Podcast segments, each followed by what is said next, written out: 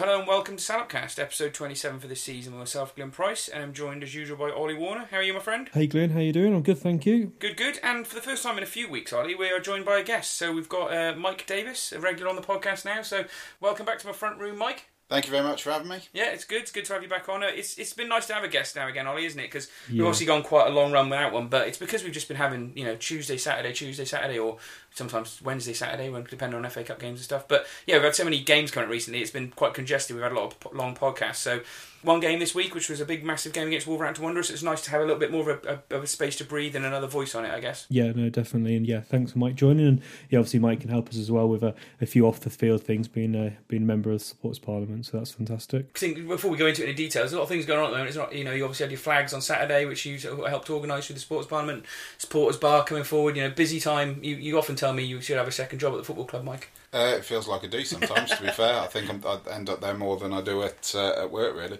Um, no, as as always, to be honest, loads of stuff going on behind the scenes. Um, Yeah. especially with the supporters bar, obviously with the Wolves game. There's there's been loads of stuff floating around in the media and, and, and you know with ticketing and bits and pieces that, that we've been been called in on and um, yeah, so it's been uh, it's been been busy. In a time. busy time, and we should really move on to the game, Ollie. I mean, just just your, just your first thing. You know, I don't think anyone who's a Shrewsbury Town fan is going to feel much more than pride, but also a massive sense of feeling a bit gutted at the end of that yesterday. So, um, yeah, I don't think I don't think you could disagree with those two feelings as, as a starting point, can you, Ollie? No, no, it was definitely a, an entertaining game, Yeah. a fun game, and a fun day, and that's what the FA Cup is all about, isn't it? It is, it is, and so with that, we'll we'll crack on with talking about the game. And the final whistle is blown. What a day for Kevin Ratcliffe. So, um, it's the fourth round of the FA Cup. Shrewsbury at home to Wolverhampton Wanderers. As we know, it was 2 all. Um, so, Doc, Greg Docherty scored for Shrewsbury um, in the second half. All goals come in the second half. Then Waterfall scored for us. And then Jimenez scored for Wolves. And Matt Docherty, so we're going to get confused with Docherty's this week, um, scored an extra time for Wolves, and which meant we got to go to a replay. So, obviously, that's the final result. Um, in terms of team, and we all, well, those who follow, um, like, you know, watch Premier League football will know that Wolves play um, 3 4 3. So it wasn't too surprising that they, they played in that kind of formation, though they did have two strikers rather than their attacking three. Shrewsbury Town played wing backs again, as it's been our formation for the last few weeks, Yeah. with three at the back. Um, I'd say it was slightly different midfield. I thought that Grant, Norburn, and Docherty were almost level, and it, they took it in turns to roam forward. Um, and Laurent played kind of at front supporting Faye, but he kind of drifted and where he was required. So, um, team selection that you guys expected? Yeah, for me, I think we're playing with the wing backs really was is all we can do at the moment. It seems to fall in our lap really after what happened at Stoke in that second half, and it, it seems to be doing all right. I mean, we weren't we weren't particularly attacking minded at Blackpool like we talked about last week, Ollie, but looked assured at the back, so it's kind of you know stopped us leaking goals, uh, I suppose. And it's take away letting two in against Wolverhampton Wanderers. Obviously, we're a quality team, but I thought yeah, the midfield was a bit interesting, Mike. It was a little bit more fluid, maybe. You know, there was times where Grant maybe was bombing on a bit more than we've seen recently. That was maybe the biggest difference in the setup for me in, from recent weeks. I think the the big the big story obviously in the week was Davy Edwards not being involved. Um, I think with him, you know, being out of the equation, it was it was the team that everybody expected. But yeah, it was it was a yeah it was a different midfield yesterday. Um, like you say, Grant, they all seem to have a, a bit more of a free role. Yeah. Um, you know, the other lads were then, you know, sticking back and, and, and holding that sort of defensive midfield position. So obviously something that they've worked on, um, and hopefully will get better and better. Yeah, so it gives with that midfield being like that, Ollie. You know, and it was quite ballsy of Ricketts to do that sort of thing against Wolves, where maybe being a bit more rigid would have been the thing to do against a good Premiership team. But actually, no, you know, fair play to him. It was a tactic that gave us the ability to defend strongly, but also look a bit more fluid on the break. Yeah, and it's something I was chatting to Bex about the game, and she's um, she was saying, well, but you know, how, how did the players perform? And, and one of the things that Becky had thought that was, you know, because there was nothing to lose. You know, let's be honest, we, we expected the bookies expected us to lose. Shooter could play with that kind of freedom, and that kind of game seems to bring out the best in our team. I mean, we should just talk about pre-match. Really, I mean, it's um, you know, it was a big FA Cup game, and I mean, I, I walked up from, from, from my house at uh, top about top half of Bellevue and came up through through a bunch of Wolves fans, and I have to say, you know, I, I, am going to counterbalance this with the Wolves fans about after the game, um, but the Wolves fans beforehand, when we walked up, couldn't have been more disparaging and vile and disgusting their behaviour. At talk, the way they were talking on the way up to the ground. And I had them with my kids with me. I took both of, both of them to football, and they were saying SHI, you know, this is SHIT hole and C word all the time. And my poor little kids were just stuck in the middle. I, we sort of had to stop and let them walk past. It was obviously the guys who just left the pub, but that was the negative of some of the Wolves fans we saw going in. But on the way out, I bumped into Wolves fan. He was as nice as pie. He was having a chat to me on the way home. So it, we'll probably talk about Wolves and Shrewsbury fans because of what happened during the game, but I think it's probably worth my recollection that obviously all football clubs have their idiots and all football clubs have their good fans. But um, yeah, that was my most interesting thing on the way in there, obviously, other than getting in a queue to go into Shrewsbury game, which is quite rare. Mike? yeah, it is. Yeah, yeah, um, yeah. I think for me, it, it, I don't know. It's always that sort of feeling when you wake up in the morning. You know, it's you had that feeling that it was a, it was a big game day. Yeah, um, definitely. You know, and it, it's sort of been building through the week, and you know, even though we've not been playing particularly well, and Wolves have obviously been doing really well in the Premier mm. League, you, I don't know, just had that feeling that you know we we could actually go and you know against Stoke, I thought we were just going to get stuff to be honest. Um, but yesterday there was just that feeling that you know we might go and get something. So um, as for as for the fans, um, to be honest, no issues really. I, I, was in safe standing yesterday. There mm. wasn't a Wolves fan in sight, so. No um, you know, didn't really have any issues with, with fans until after the game, really. No, there were some in the home end, though, to be fair. There were some, I think there was a, a guy that was sort of spotted in block 18, 19 at one point, Ollie, and there was quite a lot of histrionics to the left of where yeah. we were. But um, I suspect most Wolves fans that were there, um, that were in the home end, and I know there were them, sat on their hands and didn't say anything. There was a guy sitting next to my brother, um, just a few rows in front of you, Ollie, that had never been there before, looked like he was, uh, you know, not a Shrewsbury Town fan. Had a massive tattoo that looked like it was a Wolves tattoo on his neck, but he just sat there with a cup of coffee the whole game, just drinking it slowly. So I, I suspect that a lot of people just went in there and chanced it and didn't say anything. So there we go. You, know, you might do you might do something similar if we had a massive game away at a non-league club and you desperately wanted to go. So yeah, I've been in the way end once. Yeah, exactly. um, I've been in the way end at Crewe and when we we'd sold out, and I went with actually with a Crewe friend. So if you go, and I, I obviously don't, you know, it's, it's a shame if Shoes Town's missed out. But if you do go in the away end, like there's some rules and decorum you have to keep to yourself. Yeah, um, yeah. Which which obviously some people will do. So yeah, I know it's it's wound a few Shrewsbury Town fans up, but anyhow, that's that is life. It is. So yeah, it was. And as Mike said, the, the atmosphere pre-match was was cracking. Obviously, we could talk briefly about what you what you did do with the flags, really, Mike, which was through the sports department, trying to generate the atmosphere, and I, I guess trying to um, promote the safe standing area a little bit more to the national press that were there to show it how fantastic it's been for our football club. And for me looking across to where you were standing, it looked really good before the start of the game with everyone waving the flags. Yeah, I'll, I'll be honest. It, it, it sort of it's it sort of came on the Wolves game as a bit of a, a bit of an accident. Really, it's something we've been talking about for for about a month now about um, the lads stand at the front of the uh, safe standing and mentioned about getting more flags in there, and it's something we'd we'd sort of discussed with Brian. Mm. Um, Brian had sort of gone away and, and done a bit of homework on it, got us, got some prices, and and then um, you know between us we've, we've sort of sorted it out and, and been able to to get them in. I mean, originally it was supposed to be you know 15 flags, and in the end we've ended up with I think 15 of the the, the cloth flags and I think 200 of the, the blue and uh, I'll say amber, but they were gold, but. Um, blue, blue and amber flags in it. So yeah, it was you know it just sort of fell right for us really that it, it happened on the Wolves game, and um, it obviously looked really good. And it's Ollie. I noticed. I mean, I've been reading a few things post match as well. A lot of things are talking about the game and how well we played. But I have seen a few bits in national press and also you know TV as well, talking about the, the safe standing and how it, had, how it had been sort of something that had been notable during the game for maybe some of the press that hadn't been there before. Yeah, obviously where they sit, isn't it? We yeah. were kind of stuck in between the kind of 19 noise and safe standing noise, aren't we? But mm-hmm. the atmosphere on Saturday was good, so it Cracking. was positive. And yeah, I was really looking forward to the game. You had that big feel, and me and you had both been approached, haven't we, Glyn, by um, um, Wolves fans, um, own media. So there was that kind of like big feel thing coming up the week before, and lots of articles. And it's quite nice, isn't it, when we get the national press come along because we get a few more interviews and stuff. It's obviously Lewis does a great job, but just on his own, it's great to see other things. And I know your approach, weren't you, Glyn? You were a bit cheeky, and to someone saying that you mentioned that Grandison is out of injured. yeah, there's a guy that works for the Guardian. I think it's somebody Searle, and I think he's a he's a Telford lad from speaking to him on Twitter. But he was saying, you know, um, he was doing a preview for the game, and he was asking for uh, what the latest injury updates were, and obviously asking Blue and Amber fanzine as someone knowledgeable. So I said, uh, I said John Lewis is out with a, a cruciate ligament injury. Shaun Whalley won't make the game, and I think Jermaine Grandison is still carrying a hip injury. and he sent me a message back saying, "No, no, no, no, no, I've rumbled you there." So if I could try and get if I could try and get Jermaine Grandison's name in the national press, still that's still one of my main aims, Ollie. So That's funny. Cool. So yeah, should we turn to the action? yeah, it was it was action packed, wasn't it? A good start. Yeah, it was. It was the first half was obviously less had less action points as the 2nd Um, but you know when we play these big games, sometimes you're unsure how it's going to start. Um, but Shrewsbury Town started okay. I wouldn't say there was, there was a chance very very early on um, where Wolves got in, but. Um, after that and a couple of other chances, you know, I thought Shrewsbury started really well, and you know, we settled ourselves into the game quite well, and we were trying to pass the ball, and there didn't seem to be any nerves um, from the lads. No, it, that's that's fair, isn't it, Mike? I think the start was, was solid, wasn't it? You expected us to sort of set up, not let them, you know, try and break us down too much. And other than that one chance, they they did settle into the game well, didn't they?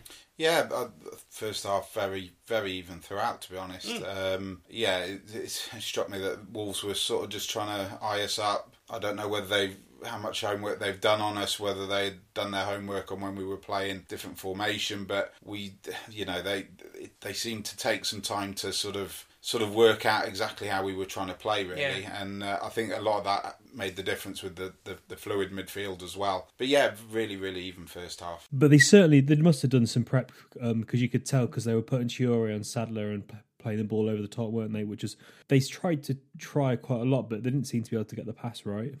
No, and the finishing was whenever they did get a, like a half chance or anything. I mean, one of the th- consistent things until like the ninety seventh minute, consistently wrong with the Wolves team in that game was their finishing. They they, they were well off, and Troy looks a dangerous player running with the ball and pacey, but um, his finishing left a lot to be desired, didn't it, in that first half? Yeah, it certainly did, and that was one of the chances in the first half, wasn't it? A bit later on in the half, um, Doherty did some skills, um, got past several town players, but Traore blasted over. But just before that, Wolves had was quite an interesting point of the game. Basically, um, yeah, they got to, Wolves turned Sadler, Costa got into the box, and Waterfall comes sliding in. And at the time, I turned to my mate and said, "That's a pen." Yeah, I think everybody did. what about you? blatant pen Yeah, it looked like a pen all day long. I'm yeah. watching it back as well, blatant pen. blatant pen. Um, he, he knocks the ball, and Sadler just comes flying in. Uh, sorry, Waterfall just comes flying in. Um, nowhere near the ball. The ball had gone, and, and yeah, blatant, blatant, blatant pen. Um, yeah, The ref was funny though, wasn't he, during the game? Because like, ve- you know, I wouldn't say different from most refs we have because most refs kind of are, sometimes in our league are pretty noticeable. But like, you just wave that on. But then almost every other foul against Wolves outside the box, you know, was given as a free kick straight away. And I know we did commit quite a lot of fouls to be fair, and we'll talk about it in the second half. The, the series of bookings that happened, they were probably both fair as well when you look at it. But yeah, he, he certainly sort of it didn't stop the flow of the game so much, but he definitely didn't like. Uh, let the game flow as much as I would have liked, Ollie. I don't know if you feel the same. Yeah, there was a lot of grappling. Um, Yeah. The Wolves defenders were doing it a lot. Um, he seemed to do it in favour of the defending teams, but which was a bit frustrating. But yeah, I don't know whether it was he was on first name terms with the Wolves players, It's- um, but it seemed yeah, it seemed like there were there was a lot of soft fouls kind of going their way, which was a bit frustrating. He's the referee that at the start of the season the Premiership banned from refereeing because he was too unfit. Ollie, he failed all the fitness tests. So, um, but I believe he has got back to refereeing Premiership games like later on this season. But obviously, he, his fitness wasn't where it needed to be uh, earlier in the summer. So hopefully that's why he never gave that penalty because he just can't quite keep up with play. So may- may- maybe we got lucky there. But um, yeah, I mean in general the pat I say the pattern of play in the first half. I said there weren't that great amount of chances for either team really, and certainly not too many for us. But I did think that we showed a bit more endeavour than we have done probably in more recent games, particularly at Blackpool that I went to, where our attacking was very blunt. I, I do actually think, even though we were playing Wolves, we actually attacked better in that first half than we probably did for the entirety of the Blackpool game. I don't think you were at Blackpool, right, Mike? no, I wasn't. No. we, we No. definitely We had better than chances at Blackpool, though, didn't we? We just it was the finishing that let us down. But I don't know. bit. Maybe it's just I guess um, you know I think this was I think Ricketts said this was his third full week that he'd had with the team training. So it's going to take a bit of time, isn't it? And for the and also having a couple of new players in the team, but it's going to take some time for them to um, to gel. And yeah, I think you know a week on the training ground, we probably saw a bit more fluid and the passing seemed a bit more yeah a bit crisper. This is what I was going. That's what I was trying to say. Is that it, uh, you know we talked about, and, and Michael heard this on the podcast. We talked about maybe Ricketts has been trying to go a little bit more long ball, uh, and and it's been maybe a little bit of a character trait. But I, I thought when we tried to play more yesterday, and it was commendable to be doing that against a team like Wolves. Yeah, I mean, it, I think it, it's difficult, isn't it? I think, like like Ollie said, Ricketts has only had what was it three weeks Mm. full three week training with the squad. So it's you know he's he's a, he's been in a really difficult position because he's come in. we obviously haven't had the results recently, and and I think when teams are struggling, they tend to then look for going long ball, Mm. um, and that's maybe what we've we've started panicking, and you know we've we've then sort of just gone long ball for for the sake of it. Um, but it it did show. Well, it'll be interesting. Tuesday will be the the the it'll show. Um, you know how we play. If we play similar on Tuesday to how we played yesterday, we'll come away with three points um, without a shadow of a doubt. And you can sort of then turn around and say he's starting to have an impact on the squad. But until we see that consistently, and I think that's been the big thing with this team this season is we're just not a consistent side. Yeah, that's a fair point, Mike. I, I, I think that's a fair point. And and we, you know, as much as we're going to talk about this game being exciting and, and the positives of it, and we're going to have a discussion later on about the positives of an FA Cup run, aren't we, Ollie? But you know, we have got to put it in context of what's going on in the league as well, in, in terms of you know these one this Stoke result and this result don't make us a good team yet. Still, when we're not quite where we need to be. So yeah, I don't know. We should talk about it at the end, Ollie. But um, yeah, interesting discussion. Yeah, definitely. And I think, sorry, just kind of finishing off the first half, Doherty had that great strike, didn't he? Which kind of um, was quite hard for the goalkeeper to control. Unfortunately, no one was there to clean up, and the defenders cleared it away. Yep. Um, but I went into half time, I was pretty chuffed. Um, with the um, with with how we were performing um, and the fact it was nil nil and we'd controlled it quite well. You know, I thought Sadler did a quite a professional job on Traore, who was has unbelievable pace, um, and I went in at half time pretty chuffed, really Yeah, I think and, and entertained at the same time. You know, I was enjoying the match. it was it was good. It was an enjoyable nil nil, and as I say, we would have all took that at half time pre match, wouldn't we? Yeah, I mean, it, it's, it's quite funny. I was talking to a Wolves fan before the game, and he said Traore ridiculously quick, um, but not a striker. And I and I think that summed it up perfectly. Yeah, I agree. Um, you know, throughout the game until he, he went on the wing, he, he he will you know he'll hurt teams with his pace, um, but. Well, the the Wolves fan comment was he's he's not the brightest footballer in the world, um, and you know, and he, he, he can he can kill players with pace, but then he, he doesn't really know what to do. Um, yeah, for me, he's the Premier League Derek Asamoah, and and, He's off and to Glyn will Nice soon, remember this. Glyn will remember this that you know I I'm not that fond on players that you know get into good areas but then fluff it up. Um, and for me, he's that kind of you know that player that looks explosive, looks threatening, but then actually does f all. Uh, Like Gilead. obviously, in this game, he did actually put a good crossing in the end, but um, yeah, quite a lot of the game um, he was wasn't that effective going forward. Yeah, there we go. Half time was, was good. To be fair, I went down and saw my kids. They were sitting down the front, and my wife. I didn't move my season ticket seat to sit next to them, which seems like a particularly cruel thing to do as a dad. But they were really enjoying the game, and um, To be Yeah. fair, they were probably chuffed. they've probably they've had a they've had a result there. So um, yeah, I had a, had a chat with them, and then came back at the seat ready to. You know, at that point, you were thinking, "Come on, we'll hold on here. We've, we've you know, we've had we've had the had sort of even kind of game. We've maybe shaded it a little bit, but at that point at half time, I was still thinking, a draw's on here. You know, we could get a replay. wasn't expecting us to do what we did early on in that first half, but you were you were looking forward to us being strong, solid at the back, and trying to see see it through to the draw, Ollie. Yeah, definitely, and you know, I was, I yeah, and then obviously it was only a couple of minutes into the Yeah. the, um, the second half that we scored, and I thought it was justified in terms of our performance. But yeah, we were definitely playing on the counter attack. You know, we obviously respected them, um, but we scored an absolutely delightful goal. So it was quite quite interesting. So Docherty actually started it all off. He tackled Yeah. Costa, and Neves misjudged the um, kind of the, the flow of the ball. Um, Faye picks at the ball and turns and runs from Neves. Neves can't keep up with him. He has a really nice pass into Docherty um, into into his run. Um, and he unleashes a hell of a strike. Absolutely thrashed it into, and it just kind of went above Ruddy's head, and he just basically just it was so fast.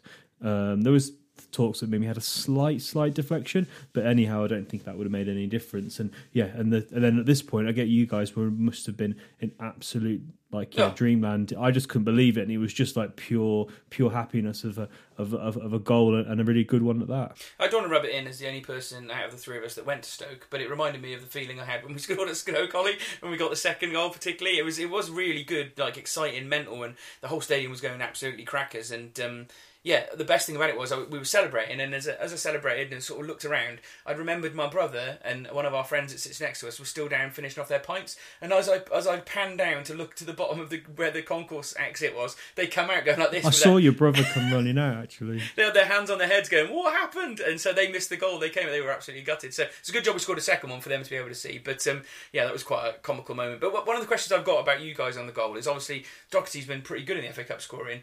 What, which is a better goal, the one he scored at Salford or the one he scored on Saturday? Um, just because it was against Wolves. Um, You going for the the one yesterday. What about, yeah. what about you, Ollie? Yeah, I thought the one he scored against Salford was really, really special, and the angle was was Yeah. was tight.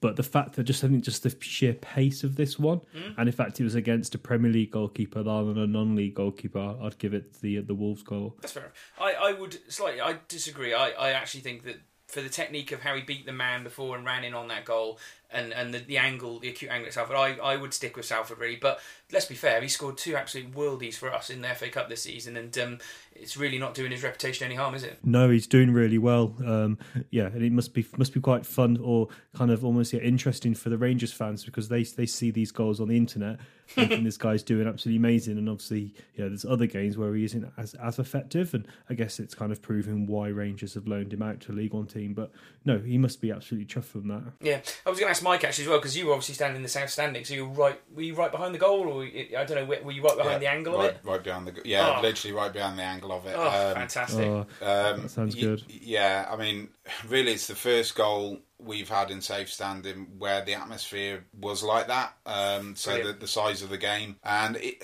for me, it just makes a difference being stood up Hmm. for for a goal. Um, and I, I, it, it went it went ballistic. I mean, it went absolutely insane. Um, you know, I mean, there you know there were people hugging people who didn't you know you didn't know, and it, it, it you know it had the, it had the feel of of being back at Gay Meadow. To be fair, and Brilliant. you know those those games that you know like the Everton goals and even you know I remember the Great Escape season when we Mm. were all you know huddled into the, the end at um, Exeter you know but you stood up and and you know the ball hits the back of the net and the place just erupts and it did I mean it, it just went ballistic That's the yeah. I suppose it's like the first iconic South Stand moment, other than it opening, and but all the games have gone on the season. They've not been thrillers, most of them have they? So yeah, no no I mean you know it, it's just again size of the game you know the fact that it was you Down know, that it, it was it was busy you know it was full. Yeah it it it, it it was just it's one of those moments you'll you'll remember really it was, and, and I'll remember it for just being able to turn around from where we were, Ollie, and have a look at the Wolves fans already starting to lose their mind, and they obviously lost their minds a little bit worse when we went two 0 up, but they they were not happy with going one 0 down, were they? No, they weren't, and yeah, obviously Choose Tans were goading them as well. But um, yeah, Yep. they're not going to be happy, are they? Because let's be honest, they would have come to this game expecting a, a nice, you know, maybe a Blackpool Arsenal scoreline, um, where Yeah, they yeah. obviously Blackpool got thrashed. But you know, we we fully, you know, it was it was good. We were good for that goal, and I also I prefer much prefer sitting where we sit, Glenn, in the West Stand. But um, Mm. for when when a goal happens like that, being behind the goal and being so close to the action is fantastic. Yeah, it's, it swings around, isn't it? I, I, you know, it's um, in an ideal world we'd have a nice long, big, cool terrace like the old, old Riverside days on the way. But Mike's got jobs to do left. You know, one day we'll get to that. it's quite funny you say that. I actually had this conversation with somebody last night, and because you know, there's a few of us who moved over to the the south stand, and and whilst I love the safe standing, I miss sitting at the. I, I prefer to watch football from Yeah, the side. it's tricky. Um, you know, if if if if we could have safe stands at the side, so you know, the idea was, well, we'll just run, you know, five rows all the way along the back of the west stand. So that was sort of handed to me last night, and I was told, go away and see what you can do. Oh, there we Uh, go. So uh, yeah, so that's Well, one, yeah, one, Mate, add to one the day, agenda. one day. Um, there we go. So that was it. And then, so after the goal, obviously we all kind of calmed down, and some of us sat down, some of us stepped standing. But um, yeah, it was it was it was just a real nice atmosphere. Then it was real bubbled up, and you know the anticipation was we've got something to hold on to now. It really changed my mindset as a fan. Then you'd gone from let's think about draw. You know, I wasn't I wasn't really thinking about winning until we scored. But once you had that goal, you were thinking right, we've got something we can give away here, and and the the, pressure then ratchets up another degree, Ollie. Yeah, it does. Um, Neves has a strike from from from long range, which is Yep. a really good um, um, block from Norburn um, outside the box, which went for a corner, which was quite close. Um, and then there was that situation where um, Matt Doherty put a cross in, and it was a header from Costa, um, and it was saved by Arnold. Oh. Um, and this one was obviously quite an interesting one. It was a, obviously a, a quite a point blank header. Um, but from you guys, like, do you think it was a great save or a terrible miss? Me, I thought on the day, I thought, what a really bad miss. He's headed it straight at him. But I, it took until watching the replay this morning to see how much of an effort Arnold makes to get to it. And I think, yeah, actually, it's a really, really good save. Uh, you know, you'd still expect the Wolves player to score from there nine times out of ten, but you've got to give Arnold an absolute massive amount of credit, haven't you, Mike? Um, I'm passing on this Oh, one really? because I have no idea. Um, I'm right down Well, the yeah. other end of the ground, thought- so oh, there you go. literally, I, I, you know, I, I could sort of tell from the town fans' reaction that it was a good save. Yeah. Um, but we were, and I haven't seen the replay, so um, I I couldn't tell you. um, yeah, so Mm. No, it was it was a good save. I will advise you to watch the, the highlights when you get a chance. And um, yeah, it, it is a really good save, Ollie, isn't it? You can't. I- Yeah, I it's a good save. Yeah. I think it's you know headers are always quite difficult, and I think um, and he, you know you could argue you could have done a bit better, but you know you, um, Arnold moves his arm to block the shot for me, which means I think I've Yep. got to give the credit to Arnold for that. So yeah, really really good um, goalkeeping and kept us in the game, and and then obviously um, Jimenez came on and he missed an absolute sitter of his first chance, which when he came on, he, he changed the game, didn't he? He had they had a fo- focal point, um, and for me that kind of changed the dynamic of the game. Him and him coming on. He's he's the guy they signed for thirty five million quid, or is, They, or, they've got an option on him for Uh, there you go. 35. So, do you know what I mean? yeah. They were they were they got to the point Wolves where they were having to bring on these wonder players. You know, considering they brought on forty million pounds worth of strikers. which is more than we've ever ever spent in transfer fees in the entire history of Well, our we club. haven't I even spent that much on our on our, tra- on our um, training ground and, and stadiums combined. No, well, yeah, exactly. It's, he's probably worth more than the entirety of our football club. Let's be brutally honest about it. So let's let's not beat around the bush about how you know much that seriously they started to take. Well, they were always obviously taking it pretty seriously by the team they started, but you know once they were having to try and dig themselves out a hole, they weren't messing around with their substitutions. And um, even even during that period after the first goal, you know, I thought that we were still. We we weren't ragged at that point. I still didn't think we went back too deep. We did a little bit later on, but we, we really did try to keep, you know, doing the same things we were doing before. And, and yeah, we were coughing up chances, but they, a lot of them were like long range shots, and they just were kept sort of spanking them into the Wolves fans a lot. Or a lot of the time they were getting deflections and going out for corners. So we were just about kind of doing what we needed to do in the defensive. And, and I also thought as the game went on, they pushed forward more. They were really leaving loads of space for Faye and Doherty to get on. There was a couple of chances where we could have broke a little bit better. So again, once we got the first goal, it kind of changed the dynamic of the game a little bit. Yeah, I think Wolves had to work hard, didn't they, to create their chances. Yeah. Um, I think everyone was working really, really hard um, to defend the goal, and yeah, it was. Um, and then you know we thought we couldn't believe you know we were happy to be winning one 0 and then then all of a sudden we get a corner from a from an attack. Um, a note goes to Norburn. He takes the corner and. He- There's your man Waterfall comes running in and heads it into the back of the net, and at this moment, I just can't believe it. Yeah, um, yeah, it just it just went mental, didn't it? I mean, it, it you know it. I think at one 0 you're sort of pinching yourself. At two 0 you you sort of like Dreamland. this. This is ridiculous. Um, but the one thing I will say is the one uh, one thing I've been really critical this season of is our set pieces, um, which I, I don't.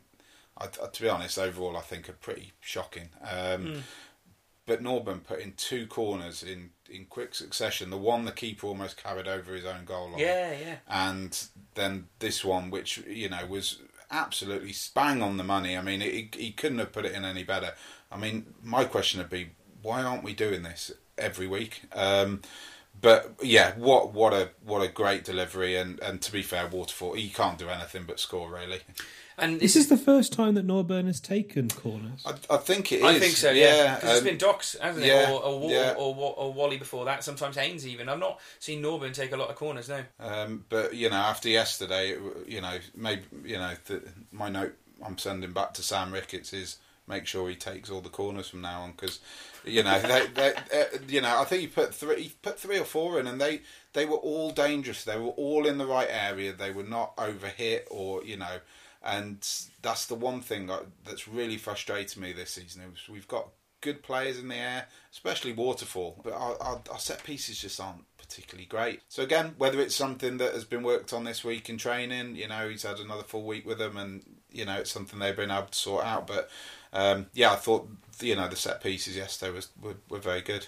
It's funny with Waterfall. I think he must have five or six goals now, and aren't, aren't all of them headers or, or volley like the one at Wimbledon? They're all from corners, aren't they? I think, or Or set pieces. There was one, yeah, one against Sunderland. an absolute asset, isn't he? In, in in that respect, in the box. And remember, he talked about how well we defended, but you know, we're going to come to the man of the match, and I think he probably features in that for a few people. But you know, you couldn't really fault his, his defensive work really during the game, and, and he is such an asset going forward. Um, which which is which is good to see, and it's interesting. I, I noticed at one point, Ollie, because he, he's so useful in that situation. We had some, um, I think it was maybe maybe when we were two 0 up or maybe two one, where we started to get Haynes doing long throws, and we sent Beckles and Waterfall up for long throws, which again is something I've not seen this season. So I think that Ricketts is maybe starting to understand that actually that physicality those two possess, why not try and use it a little bit more really, and, and, and maybe that's the edge that we're starting to get from these set pieces now with Norburn as well. So yeah, interesting that maybe Ricketts has had a chance to work on that, like you said, with the time he's had this week. Yeah, no, definitely. Um, but Yeah, unfortunately, our um, our, our joy was, was was cut short a little bit. Um, So Oh. four minutes later, Cavaleiro, Portuguese international, comes on.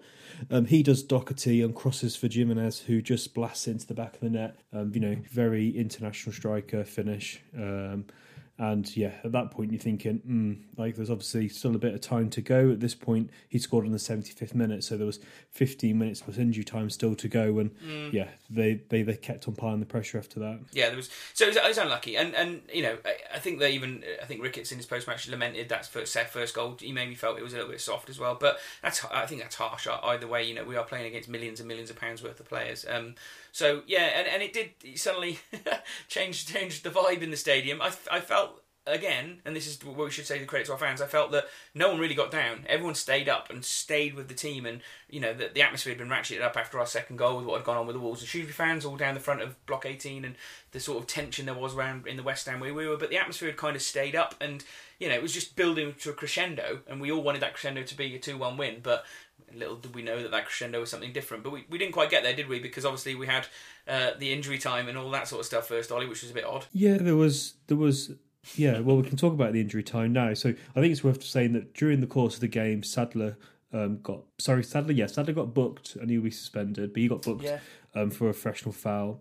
And then um, Docherty was booked for kind of stopping them taking a free kick, Yeah. which he was booked for. And then about a minute, 30 seconds later, Grant was booked for kicking the ball away. Um, and Arnold was time wasting. So I don't think we were other, any other players were time wasting, but apart from those two other instances. And we were definitely time wasting on our um, goal kicks. Um, obviously, there was three goals in normal time plus five subs. Yeah. So you know there was always going to be um, quite a few extra minutes. Like I mean, interestingly, guys around us, um, Ian said he reckoned there'll be six minutes, and it seems to be a bit of a trend at the moment. We do seem to be racking up these extra minutes, and Yeah. I don't know. I wasn't that really too surprised, but a lot of town fans are talking about the six minutes, and obviously they scored in after three minutes, so you know you can't really use that as an excuse or as a reason, or you know try and find a reason why we lost the game or drew the game. Sorry. No, I, agree. I, I'd been watching Roger East. He was stopping his watch at everything. So I tweeted out a couple of minutes before the board up. I reckon we'll get seven minutes. So I was a minute over. Really, I, it was less than I thought we'd get. And so I, you know, no, we can't complain about that. We didn't lose the game because of the injury time. Um, it's funny. Mike was shaking his head when he was talking about the bookings about that one for Doxy. You weren't very happy with his do- booking by the sounds of that. Were you shaking your head? No, I, I, I was don't, a bit think, harsh, I don't think he's got. He hasn't really got a chance to Move move, away. away. from the Yeah. He ball. I does think- go towards the ball. I Does he? think. Okay, okay, all right. I'm, I'm miles away, so I, you know I'm guessing it. Okay, fair enough. It was. He didn't just- give him any warning though. Like I think, like you know, and it was also the Yes. first time we'd done it, so it was a bit harsh. But I can also understand why the referee did it.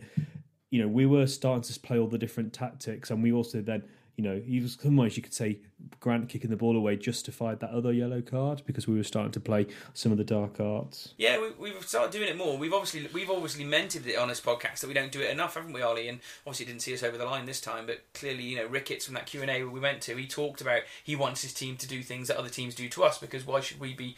You know, he did mention that in the Q and A. I think it was one of the questions he had. So maybe we're starting to see a little bit more of not the you know the dark arts, just the smart things to do. You know, you can get a booking and get away with it. That's fine. yeah, But I mean, can talk- would you guys gain the ref though for this? This there them equalising? No, no. I mean, it, uh, again, talking to the Wolves fans after the game, it, it's quite funny because you come out and obviously our fans are, are sort of going mental because it- it's it's like "Si- where do you get six minutes from? And the Wolves fans are going, "Wow, we only played two minutes of football in the last fifteen minutes. You know, the rest of the time." And and to be fair, the referee had, had, had actually called Sadler over and and actually warned him that you know that that he needed to tell the rest of the team that you know that that we were we were wasting too much time. So I I don't think you can you can have any argument with the six minutes to be honest. Um, what I'm more concerned about is you know we get a reputation for doing it and it starts happening every week and. You know, we we've seen it in the past. You know, when we've played teams and, and different managers who have have always got that sort of thing that players go down easy or they time waste, and you know you always hate that sort of team. Um, do we want to become that sort of team? Um, I, I would have agreed with you years ago, Mike, but I honestly think that almost all teams we play are a bit like it nowadays. Like, I, I honestly think it's become so acceptable. Like, even at Blackpool last week, you know, Blackpool were doing it and we were doing it in the same game. Yeah. So no wonder It it needs to be nil-nil. eradicated from the game. Yeah, it's either all or not, all or not, isn't it? you lose out now, don't you? Yeah. So everyone's Yeah. having to do it. That's it doesn't mean we- it's acceptable, but it's No. It's become norm, Yeah, normalised. I mean, in, in one case, it's it's it's nice to it's, I say it's nice to see us doing it, but it's nice to see that we're we're you know that that sort of inexperience that we we tend to look at that some of our teams in the past have had. where- Naive. yeah, yeah, naivety. Yeah, um, you know, we we've learnt from that, and you know, we've got the sort of players in there now. I mean, Grant is a Exactly. prime prime example. You know, the guy is an expert at winning a free kick. Um, Norburn's a snidey one as well. He's he's good at all He's that sort of cheeky, stuff. isn't yeah, yeah, he? you know, Cheeky so, chap. I think you get you get led by that on your midfield because that's where most of that sort of stuff happens. yeah. You know what I mean? And Docherty's not shy in, in, in uh, putting his stamp on a game either, is Yeah, he? So no. with those three in midfield, I think that maybe dictates how we are approaching that element of it. But it, it's an interesting it's an interesting discussion. But yeah, I think we've, we've covered the extra time off. It annoying as it was, it didn't cost us the game. No. You know, it wasn't the referee's fault we lost the game. Unfortunately, the reason we lost, sorry, lost. The reason we drew that game. I know it feels like a loss. I said Yeah, when it's 93 minutes, it does feel like a loss. But the reason we drew it is for a pure, just bit of class, really, from from the guy on the on the right wing, Traore, wasn't it? And Doherty, uh, um, Haynes, just not quite. You know, he got done basically, but you can't really be too harsh on him because that guy is an amazingly talented player, and he did all right most of the rest of the game. Um, it, it's a bit harsh to be too hard on him, isn't it? But um, yeah, I don't know. If it were a league game, I would have probably been saying he could have done better there. But I don't know. I don't know what you guys think. Um, the guy's ridiculously quick, isn't he? Yeah, I mean, let's you know, and I think the one thing you you might sort of say, you know, Haynes needs to Haynes needs to make sure he he, he, he blocks that cross. But to be fair, the guy's done him for pace. You know, Mm. he's he's round him and. You know, he's, he's managed to get the cross in before Haynes was really even knows what's going on. To be honest, um, great header. Um, But they've yeah. thrown everyone forward. There. they have. It's the right you know, story. they've got nothing to lose. Yeah. You know, they've thrown everyone forward. Yeah, you know, they they they were prepared to do that, knowing that you know we head it out and potentially go up the other end and score. So Yeah, we almost did. Yeah, a it's, couple you know, it's um, it's one of those. It's it's it's gutting. It's gutting. You, you, you did. I, I was absolutely devastated. I must admit. Oh, you know, you come away from there and you're like, it does feel like a defeat. Yeah. Um, but so proud of the lads. To be fair. It was it was very disappointing, wasn't it? Like in terms of to, to give away the lead and then to draw um, was a huge disappointment. Obviously, the the Wolves fans all running and charging forward. Um, Mm. They um, got the chance. The police got the chance to get some of their batons out at one point. Yeah, um, it was all Yeah. kicking off, um, and the town fans weren't as uh, weren't you know as either weren't perfect. So you know both as bad as each other. But for full time, I was yeah. It did feel like a defeat, but then also that kind of mixture of pride and disappointment. Yeah, I think that's true as well. And um, you know, pride is, is definitely. It's, I just the two words I said right at the start of the podcast still valid for me. I was very proud, but absolutely gutted. And you know, as a football fan, sometimes you have to square away both those feelings at the same time. And it's not. There's not many times where you have to. You know, it's only really sport that does that to you. Do you know what I mean? And um, you know, it's it's it's worse when you are as a, a hardcore Shrewsbury Town fan that goes home and away. We've seen the bad stuff this season. We were almost on the verge of what was to me a result that wouldn't have been far off Everton. You know, the Everton victory for me, it was really would have been that big of a win because they were Premiership, we're we're League One. We're not quite as bad as we were when we beat Everton, but it's still a still But would have been. Everton weren't a, you know particularly amazing side either, were they? They were they were fourth in the. Premiership when we played them that year. Were yeah, they they? were they were pretty good. Yeah, Okay. they were they were right at the top. And um, so so between the league status, it wouldn't have been quite as good. But the extra element of the local derby of it, and Yeah. maybe the unexpected nature of it, it's similar to the Everton game that we probably weren't expected to get And the out of it. Premier League has moved on, hasn't it, since then Yes, definitely. It's much much different levels. So we were just on the verge of another historic day, and you know we already had one at Stoke, so you know we've got that in our pocket. We'll always look back on maybe that as the the main thing that happened this season if we go on to avoid relegation. But it's cruel to have it snatched away from us, and we've got a replay. Potentially, we've got another chance to do it, but um, it's certainly going to be the harder route now, isn't it? And than than trying to hold on for the last two minutes. But um, gutted, gutted. what else can you say, Ollie? I think the other thing you mentioned there about the trouble during the game is, and I don't know what you guys think about it, but you know, how hard do you think the club should crack down on our fans about that? I mean, obviously Wolves fans ran on the pitch, our fans ran on the pitch. At one point, someone picked up one of those flags the kids were waving on from one of the Shoot Town fans, started hitting either a policeman or a steward with it. But then the, sh- the, there was also a bottle thrown from Block 19 Yeah. into the Wolves fans. But then there was stuff coming back. They they obviously got baton charged. I don't how how hard do you think it should be? Because obviously someone ran on the pitch a few weeks back and got a three year ban. If Shrewsbury Town can Quite a few people, people ran on the pitch. exactly, Um, should should they all get three year bans? What do you think? it's very difficult. I mean, I, I've obviously with the safe standing, I've sat on the safety advisory group, so I've, I've had sort of inside discussion and, and seen inside discussions as to you know what the police look to do and what the stewarding looks to do, and you know we we've worked quite closely with Lawrence, who's our um, safety officer at the football ground as well. and you know you you do have to take so much in, into consideration when you've got you know fans standing or I think yesterday when it, it starts kicking off what do you do? Your stewards aren't really trained to go in and you know separate two 20 stone guys who Yeah. are ready to rip each other's faces off. Um, you know that's down to the police and the advanced stewards that come in for those games.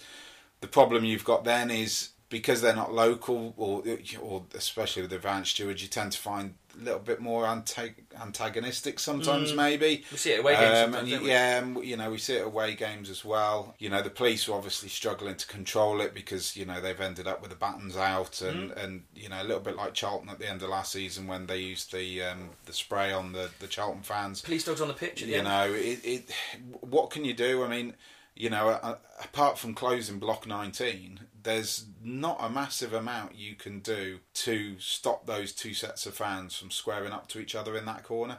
Um, you know you could put a 20 foot barrier down the middle of, of the corner maybe to so at least they can't see each other. Um, but it doesn't you know it doesn't stop it, it doesn't stop you know them from having to go at each other at the, from the back of the stands and throwing stuff towards each mm. other so it, it's just a very difficult situation our ground isn't the isn't a fantastic design for Anything. the segregation of anything but the segregation of especially the, the you know when you've got massive attendances and and full full houses where you can't block off that first block of the away end. Um, it's it's a difficult one. It's a difficult one. I, I, you know, at the end of the day, anybody who is identified as throwing a bottle will get a ban. Yeah. You know, anybody that are, is identified as as, Encroaching as you know encroaching on the pitch or you know trying to hit a police officer or a steward or whatever will get a ban. We're, it, it's you know it's not it's not rocket science. No. But the problem is when you've got a couple of hundred people doing that.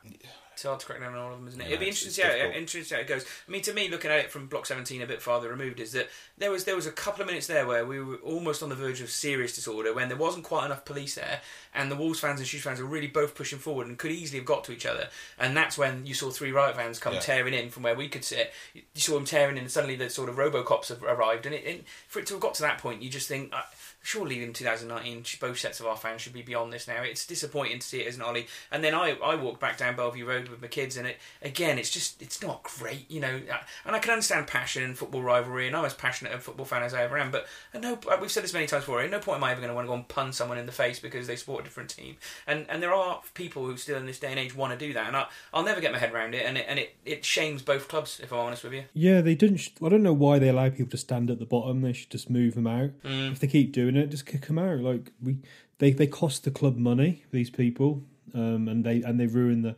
They don't. I think they were even watching the game, were they? They were more interested in throwing bottles and um, giving signs to Wolves fans, which is a bit sad, really. So, I think anyone who's thrown anything should be banned, and I don't see why they should be allowed to stand at the bottom. They just need to be, you know, if if you go to football and that's what you're interested in, then don't bother coming. You're not football fans. I think I think the issue with, with anything like that, and it, you know, it's always something that we've s- and it, it's a bit like fans standing in block nineteen. It's like, well, why don't you go up and make them sit down? And it, it's like, well, how do you do that and not it not turn into a, a, a riot, basically? Um, you know, But it's you've got- accepted now. For our club, it's got to a point now where it's acceptable to stand in front of that area, near the barrier, in front of the stewards, and give V's, V- V's and, and wanker signs to the opposition fans. Yeah, I think you're right, Ollie. I think that you know it, it, it is, and and but you know how do, how do you stop that? How you know apart you know unless the stewards come in and, and physically force those people back up into the stands, which is is a difficult thing to do if you've got maybe 100 or 150 people there. You know the problem is then is that you send stewards in to do that, and potentially you make it even worse, and those fans then turn on the stewards.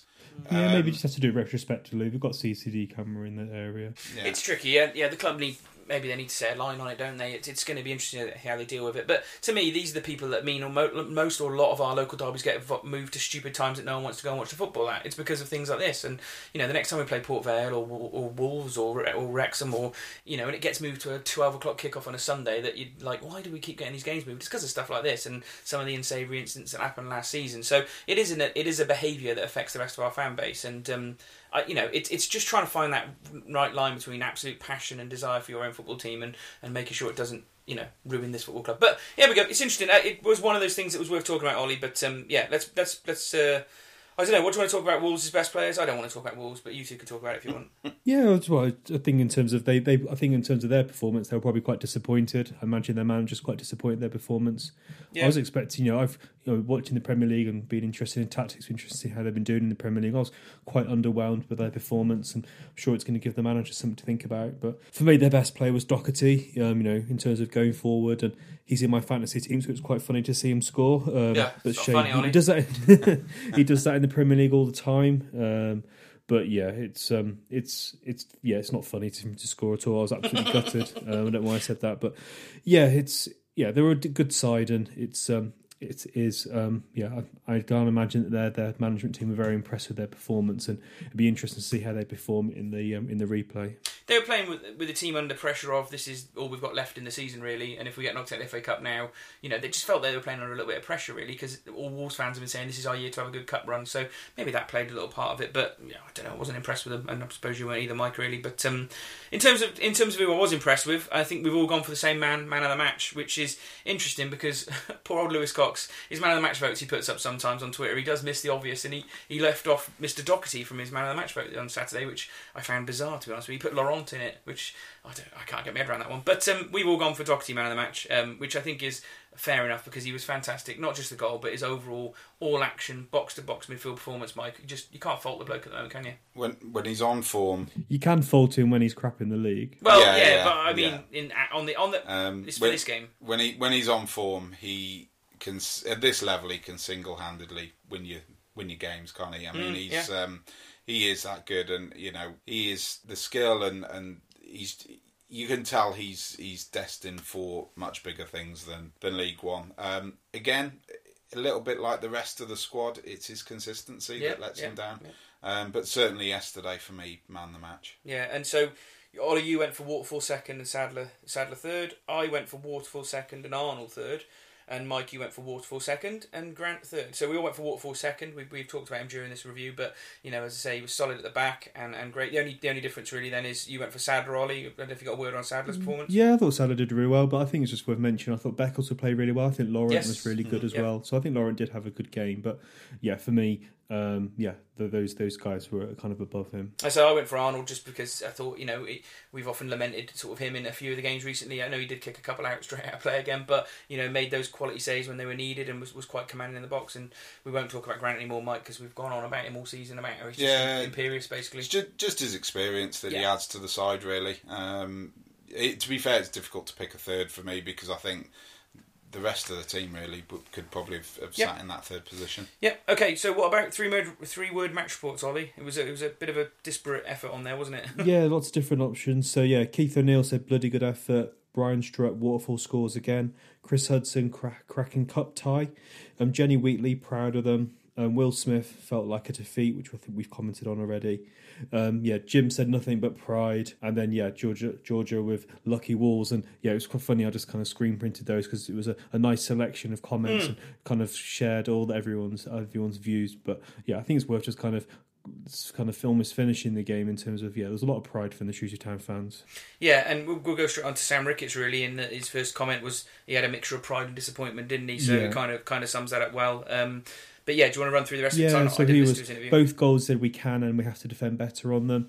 And vast majority of the game we defended so well. Um, and he was talking then about how we played and we played on the on the on the counter, the corner. Um, you know, it was a great delivery. And he says that, you know, it's a bit of focus on Waterfall. He has scored quite a few goals for us this season. You know, when he goes forward, he, he expects to score. And yeah, in terms of the six minute stoppers, you know, he thought that was incredible. He didn't see six minutes, but I think that might have just been his reaction at the time and his disappointment. Um, and he said his mood in the dressing room was the same as supporters. Great, but we didn't win. Um, but you know, one of the things Ricketts keeps going on about is performance levels. Um, and he says hopefully the players can take some of this some of, this belief into the, into the league.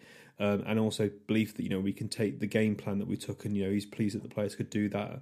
But he did kind of kind of is very clear to say that we need to turn these draws into wins.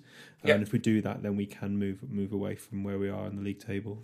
Turning draws into wins is exactly what we were saying under Askey at the start of the season, wasn't it? It seems both sort of starts to both their managerial careers here have been, you know, some encouraging performances, but not enough wins. So maybe yeah, Rick, if Ricketts can solve that problem, he'll be here for a bit longer than Askey was, won't he? So yeah, there we go. I think that, that sums that game up really, Ollie. Um, yeah, on to the replay. I'm sure we'll we'll go there with, with full hearts and full voices, trying to trying to see us over the line there, but it's going to be a bit trickier. So yeah, I think that, that we'll leave the, the summary there and we'll move on to stand-up news. Jake Pipton's interception fell kindly into the path of substitute Scott Vernon, who teed up Collins to fire the guests into the lead. So, stand up news. Um, we've got a, a, a, bit of transfer news to talk about, and obviously, we're going to have a chat with Mike about, as we said, some of the Supporters Parliament initiatives going on at the moment, which is always great to catch up about. We, we sort of discussed this very briefly last week, Ollie, um, and we wanted to have a bit more of a detailed chat, didn't we, this week? And it's nice to have a guest as well, really, to have a third view on it. But I, I, I, you've written this on the agenda in much more glowing terms, Ollie. But I've just said you want us, you're sick of us being in the FA Cup and you think it's a distraction, which is not exactly the best way to put it, Ollie. But yeah, it's not quite. I, I, think either. but yeah, last week I posted on Facebook. Um, about that I thought you know in some ways you know if we had a respectable defeat to Wolves we could then focus on the on the on the league mm-hmm. um, and obviously, I probably wasn't eloquent enough, or probably didn't go into enough detail to kind of explain what I what I thought. But you know, while I like the FA Cup and I do love the FA Cup, and it's great to have an FA Cup run, and I've you know enjoyed some of the games we've had. For me, I'm concerned that you know we are um, in a situation where we've now had you know we're going to have two extra games with Stoke away and Wolves away. Um, and we've had quite we've done you know in the, terms of the cups and after the we've played the cups we don't seem to do too well. Mm. so after we beat stoke we drew away from blackpool we didn't have enough legs. After the um, efl trophy and the fa cup wins um, early in the rounds we lost away to burton um, and I'm just a little bit concerned. So while I really enjoy the FA Cup, I don't know, it's parallels to when we got relegated to the conference. I'm just really concerned that, you know, we've worried about the fitness of the team, we've worried about the quality of our team, and I don't know, it's almost like we're scoring our goals in the FA Cup uh, and the Cups, and we can't score in the league. And there's for me, there's just a part of me, and I've seen a few other fans. Um, Ryan Humphreys on Twitter was saying as well, but I've got absolute yep. pelters um, on uh, Facebook for suggesting that you know we should like you know you know losing to Wolves wouldn't be the worst thing ever. Uh, but I still think that you know I absolutely loved Saturday, and I absolutely loved it when we scored. But kind of you know there's like my head and my heart, like my heart saying yeah FA Cup is fantastic and I'm loving it, but my heart, my head is going you know, is is this gonna, you know, if we keep winning games, you know, are we gonna, is this gonna carry on impacting our form through January into February? I, will throw it to Mike next. One thing I should just say is, as soon as we went two 0 up on Saturday, the first thing I tweeted was two 0 We're definitely getting relegated because you just felt a little bit like we've talked about that relegation season, Mike. But I don't know, what, what do you feel? Do you feel like when we talked about the EFL last year, EFL Trophy last year, maybe being a distraction at the end of the season. Do you think the FA Cup's been a distraction so far? Will it, will it continue to be one?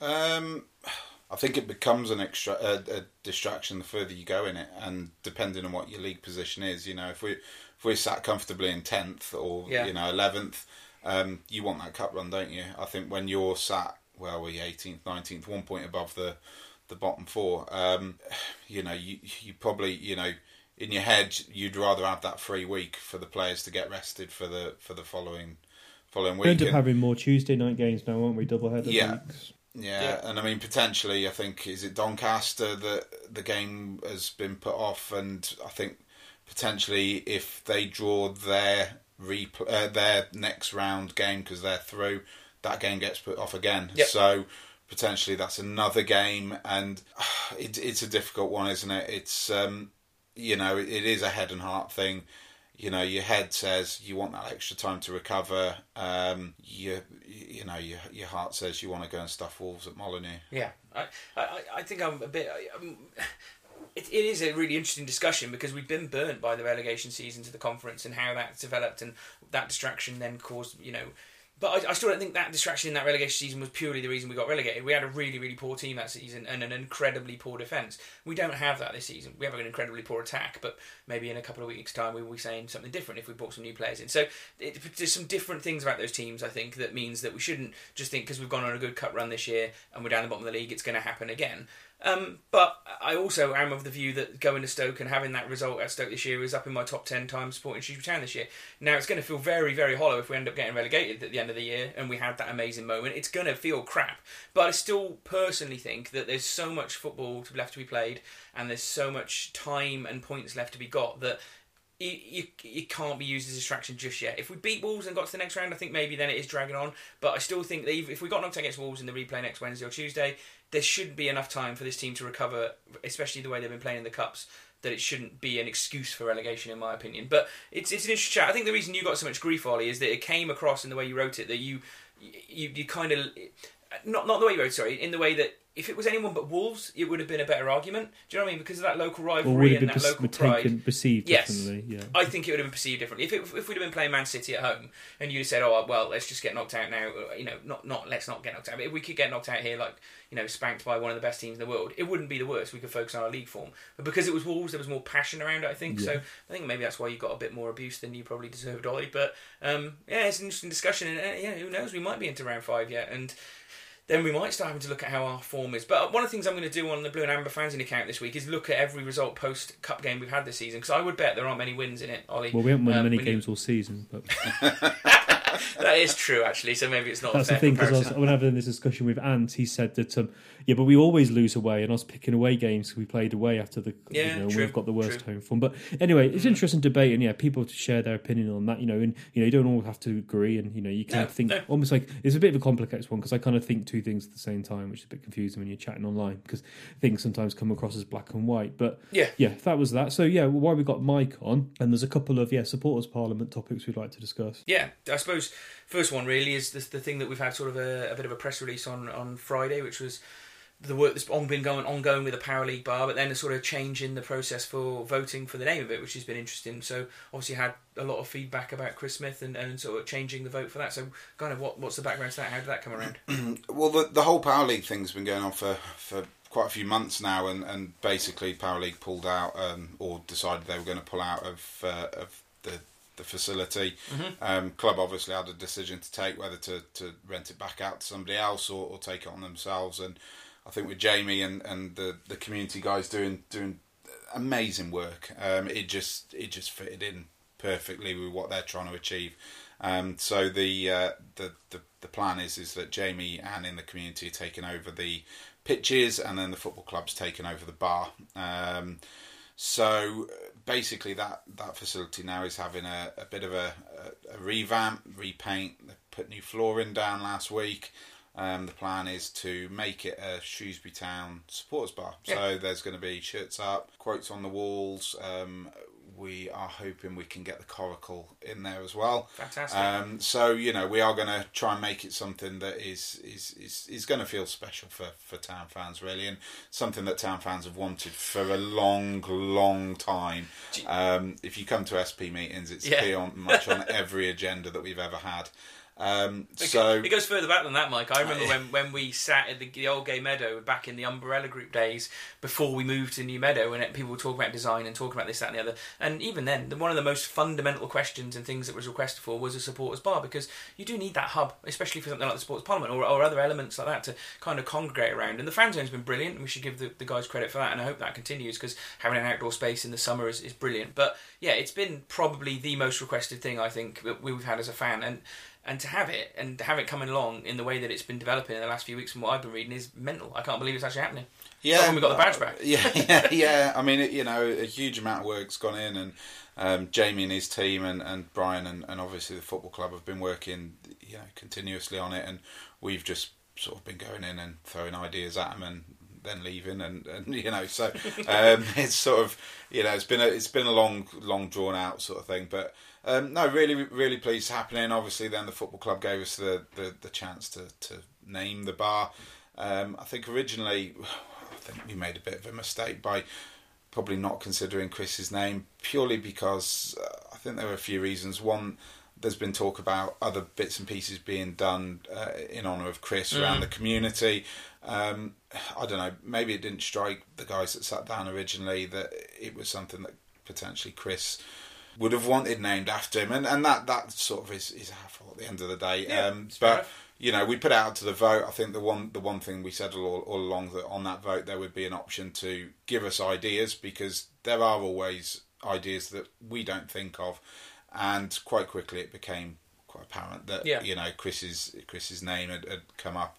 Um, I know um, Chris Wynn's been discussing with the family as well, so we wanted to make sure that they were happy, um, which obviously they you know they are. So the votes in the process of happening now. Um, as always, we've given town fans the the, the choice, Yeah. um, and it's up to them to, to, to, to go and have their vote. So. Oh, I don't know you what. I think it's it. You know, sometimes people will say, "Why are we doing a second vote?" But for me, I think actually, you know, that that like through the supporters parliament, the community team and the club are listening to fans and listening to what the vibe was coming across. Ollie. So I think that's the right thing to do. I don't know about you. Yeah, no, it's fine. I think it's good to have a vote. Yeah, I, I voted for Turners personally, um, but yeah. Yeah. we'll see what happens. And yeah, it's it's great that the club, uh, the club and the fans are going to have this. And yeah, it'd be interesting to know a little bit more about it and a few things. I've never actually ever gone to the Power League and don't really understand how it works and stuff. But now it sounds like it's going to be more open and you just go in. So yeah, I might try it. Yeah. I mean, the one the one thing I will say is obviously, you know, the football club are taking this on mid-season, so it, it's a really it's it's a difficult situation for both Jamie and the club. I know there's sort of a short-term plan and then a sort of a longer-term plan come the mm. end of the season. So it's something that you know is going to grow. Don't expect to turn up in the first week and everything to be perfect it's it's not going to be. We're going to, you know, there's going to be a lot of discussion as to how we can improve things, what we can do. Um, you know, potentially the fan zone at some point will then be incorporated into it as well. No, interesting. Um, you know, but these are all longer term things that obviously things have to be put in place for Yeah. that to happen. Yeah. Um, obviously, the segregation between the away stand and that Mm. area as well that's got to be considered as well. So you know, it's it's it's not a it's not a two minute fix really. Um, but personally, I'm I'm just chuffed to bits that that Jamie's and and the uh, in the community team are taking it on because. Um, you know the work they are now doing is, is absolutely fantastic. It is. It is. I, I, I, and one thing I'll say as we move on from this is that look at what the fan zone started like and how that developed over the course of the last year and a half. You know, the ways it's slightly improved here, there, and everywhere. You know, didn't have toilets at the start, didn't have anywhere to sit, didn't have an undercover bit. You know, so Jamie and the community have proved that they can take things and, and progressively, you know, improve them over time, which is good. And I expect the same thing will happen with the Power League bar. So um, that's the other thing on the on the agenda here, which is what I, something I missed, Ollie. I don't know if you or Mike were talking about it, but you've put SP in talks with the club about how to resolve the issues of power in the concourses. I just read that as exclamation mark chips. Chips, yeah, Chipgate. Um, yeah, again, it's something that you know we've we've sort of been discussing with the football club behind the scenes since we we had the issues and. I think chips were taken off the menu, um, so we are we are talking to the club about ways that we can we can get that sorted again.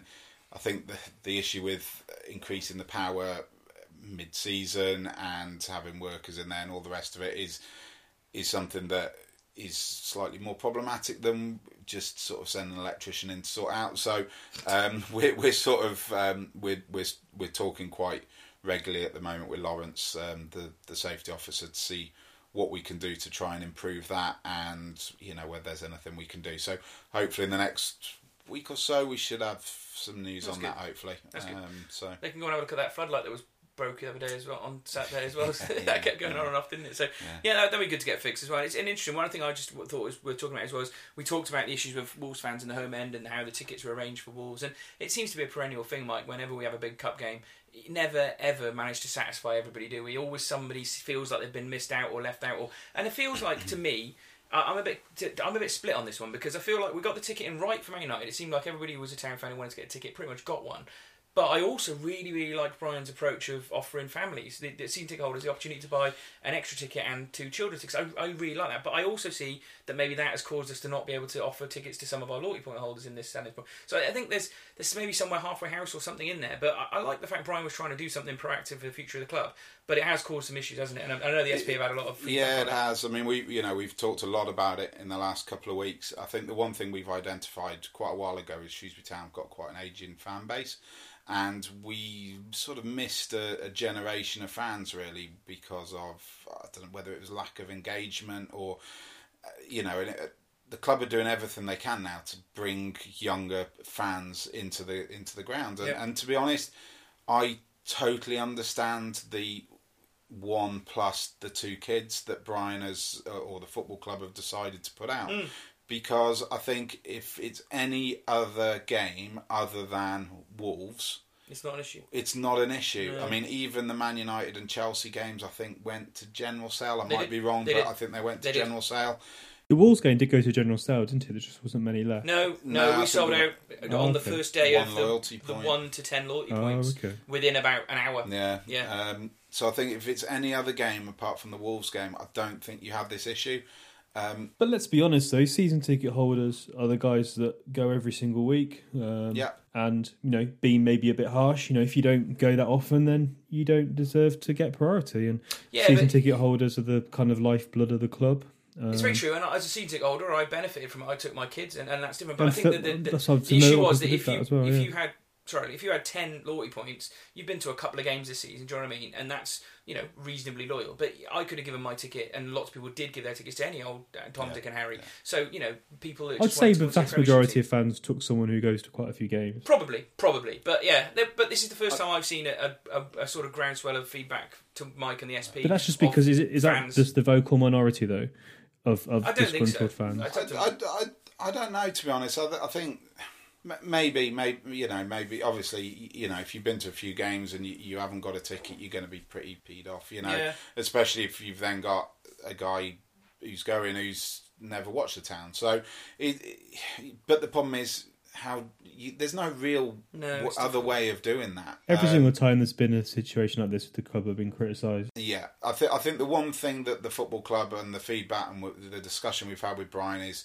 we need to make a decision on you know if this is the fairest way to do ticketing, then we need to say right. This is how we do it, and from now it. on, this is it. Um, so everybody knows when you buy your season ticket or you buy your loyalty card or whatever it is, everybody knows that if you draw Wolves in the cup or Man United here, you know, and you've only been to one game or the likelihood is you may not get a ticket. Um, I think the the issue comes about is that in the past we've just done it. Diff- we've done it so many different ways. You know, some games it's been you can just buy the one ticket. Other games it's been you can buy one plus one. Then you could buy one plus two kids. So I, I think you know, I think the overall feedback has been, you know, and certainly discussions with Brian is that what we need to do is we need to sit down and say, right, this is what we're going to do, and you know, make that decision, and then just that is that is what's going to happen across the board. And most importantly, as part of that, is whatever decision is made and you stick to it, you get it so that bloody Ticketmaster allows you to buy those tickets online and you don't have to spend three hours queuing up to get tickets. Because, you know, I got caught in that and I mentioned it on the podcast last week. But in, in, in 2019, I would have bought my family's tickets online. It would have been simple. But unfortunately, our system just was not good enough to do that. And again, that was another element of the sort of negative feedback the club have had about it is that it forced people to do to go to the club and we don't all live in town. I do. I live in Belle Vue. I'm lucky, but a lot of people like Ollie, who if he'd wanted to buy his additional tickets, would have had to have got someone else to get them, or you know, would have been more difficult to arrange it. So uh, you know, I, I'm the one the good thing about the club and Brian and the SP is that there is that line of communication, which we, you know, have had now for quite a long period of time, and I think it's it's paying dividends. You know, the fact that my kids went on Saturday for free is an SP thing. It came through that discussion, and my kids loved it. The only negative to come out of all of this, Ollie and and Mike, is that um, and Mike just met my children before when he came around for the podcast, is that off the back of yesterday, Ollie, and you're going to die at this, my daughter's favourite player now is Luke Waterfall. So I've I've no good course of action but to be immensely positive about him from now on, Ollie. So there you go. That is a result of all the ticket issues is that my daughter's favourite player is Luke Waterfall now. So yeah, interesting, interesting discussion. We'll leave that one there. But Yeah. um, just to quickly talk about it, we signed uh, Sir Vince a lot, Sir Mix a lot, Vince a lot, whatever his name is this week. I don't know. He's French guy from uh, is it from Crawley? Um, he was he was there, wasn't he? So. Um, Cover for Grant. That's all I could really see on, on that one. Really, I don't know about you, Ollie. Yeah, I think he'll play a few games. He can means that we can play maybe two defensive midfielders and mix Yeah. things up. Um, I think it, you know. I think it's all linked back to what um, the manager was saying in terms of he wants to sign players that've got a, like a maybe you could say a stronger mentality. Is that the best way of putting it? Um, you know, he's a bit concerned about how uh, maybe we're a bit mentally fragile. So you know, or maybe he's trying to improve standards and training. I don't know, but there's definitely some kind of like all you know. It's not just about his ability; it's about his ability on the, the training ground as well. So you know, obviously it's a bit odd that players are coming out and Town fans are getting a bit frustrated because we're not seeing that striker or midfielders come in. But I think you know we need to judge the window when it's closed. It's definitely uh, if it's going to be a window that I end up being all right with, it's going to need a, a, bit more work between now and the end of the window. Ollie still personally, and that's why I was. We've talked about this before, Ollie. We've had our say on this, haven't we? It's worth just asking Mike. Really, I mean, what do you think we still need? What would you what what positions or what players do you think we need before you'll be happy going into this this running? Really, I think it depends what he what he's planning on doing formation wise. I think if you're playing three centre backs, you know. You, you're going to end up getting an injury or suspension there. So, is there another centre back to come in? Have we, you know, have we? Mm. Kennedy's gone, so uh, Bolton uh, has to move across. You know, Bolton has Sears. to move over. Um, Sears is Sears, you know, uh, Sears ready to play. You know, four, five, six games on the bounce. I, I don't know. Mm. Um, uh, so I think you know potentially. I, I, think if he's looking at playing three, um, I think he's he's going to be looking at that. But that's only changed since you know since we've we've started playing three at the back. Really, yeah. Um, obviously, we need a striker. Um, it's, it's, you know we we need one, maybe even two strikers. Mm. Um, we're we're just we're crying out for some quality up top, aren't we? Yeah. Um, other than that, I think we're you know Haynes. I, I, would have said you know we, we needed that sort of left back, but I think Haynes. I think he's, he's come been, on. been doing really well. Yeah. Um, so I think that sort of takes that out. You've obviously got Beckles that can slot in there if he needs to, um, but I don't think it's as as, as big a priority. Um, I think we've got we got left back training with us at the moment. The guy from Wolves, Scott yeah, Golbourne, well, Scott Golbourne, um, yeah. I think he played on um, played for the reserves on Tuesday. So yeah. you know whether there's something there, maybe I don't know, but. Yeah, I think I think striker and, and if we are looking at playing three at the back, I think you know centre back. Yeah, interesting. I mean, you haven't changed your views really of what we need still, have you? I guess. No, I think we just need a winker striker now. Uh, maybe yeah, central defender. I, think I agree. Yeah, it's just all about quality rather than just getting players in. So hopefully we can sign players for some quality, and that's what we need: quality rather than rather than numbers. But yeah, players to improve the first team because really, other than Edwards, I don't I don't think we brought anyone in just yet that's someone who, who's a first team player really. I, I quite I quite like the sound of um, Vincelot. I've got a, a, friend who's a massive Crawley fan, and he has been going mental every week that he's not been playing. Um, because he said they lack a leader, and the one thing apparently he is is is a leader. Mm. He's he's a he's a good footballer. He's a leader. He hates losing. He, you know he's a, he's a re- he is a real presence on the pitch apparently. So um, so it will be interesting to see where he, he sort of fits in. I know he can he can slot in a right back as well, can't he? Apparently, mm. but um, yeah, be be interesting to see you know how many games he does play. And Ricketts clearly trusts him enough to have brought him on in the Wolves game. You know, in a trickier situation there, he wasn't scared to bring him on. So you know, obviously he, he might be involved more than I initially thought, Ollie. So yeah, no, we, we, we said we were going to have a bet, didn't we? That if you played more than five games, I'd get some extra points um, yeah. um, in the uh, in the prediction league. So let's We'll- work that one out um, offline. We'll set up. Exactly. So I think just closing off on predictions, um, we both went for a Wolves victory, which wasn't that surprising, but yeah, we got a draw.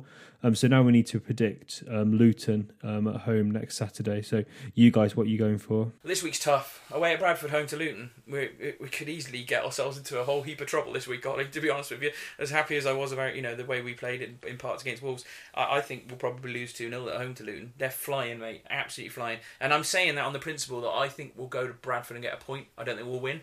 So I'm not. I'm. I'm. I. I take three points from this week. I think that'd be all right, to be honest with you. But I, I suspect we'll only get one. So I'm going to go two 0 Luton. Um, yeah, I, I, I can't see us getting anything against. Oh no. Um, especially James Collins has been banging them in recently as well as Bounce back when he scores. Um, so he's he's bound to come back and score a couple. Um, yeah, can't see us getting anything Luton.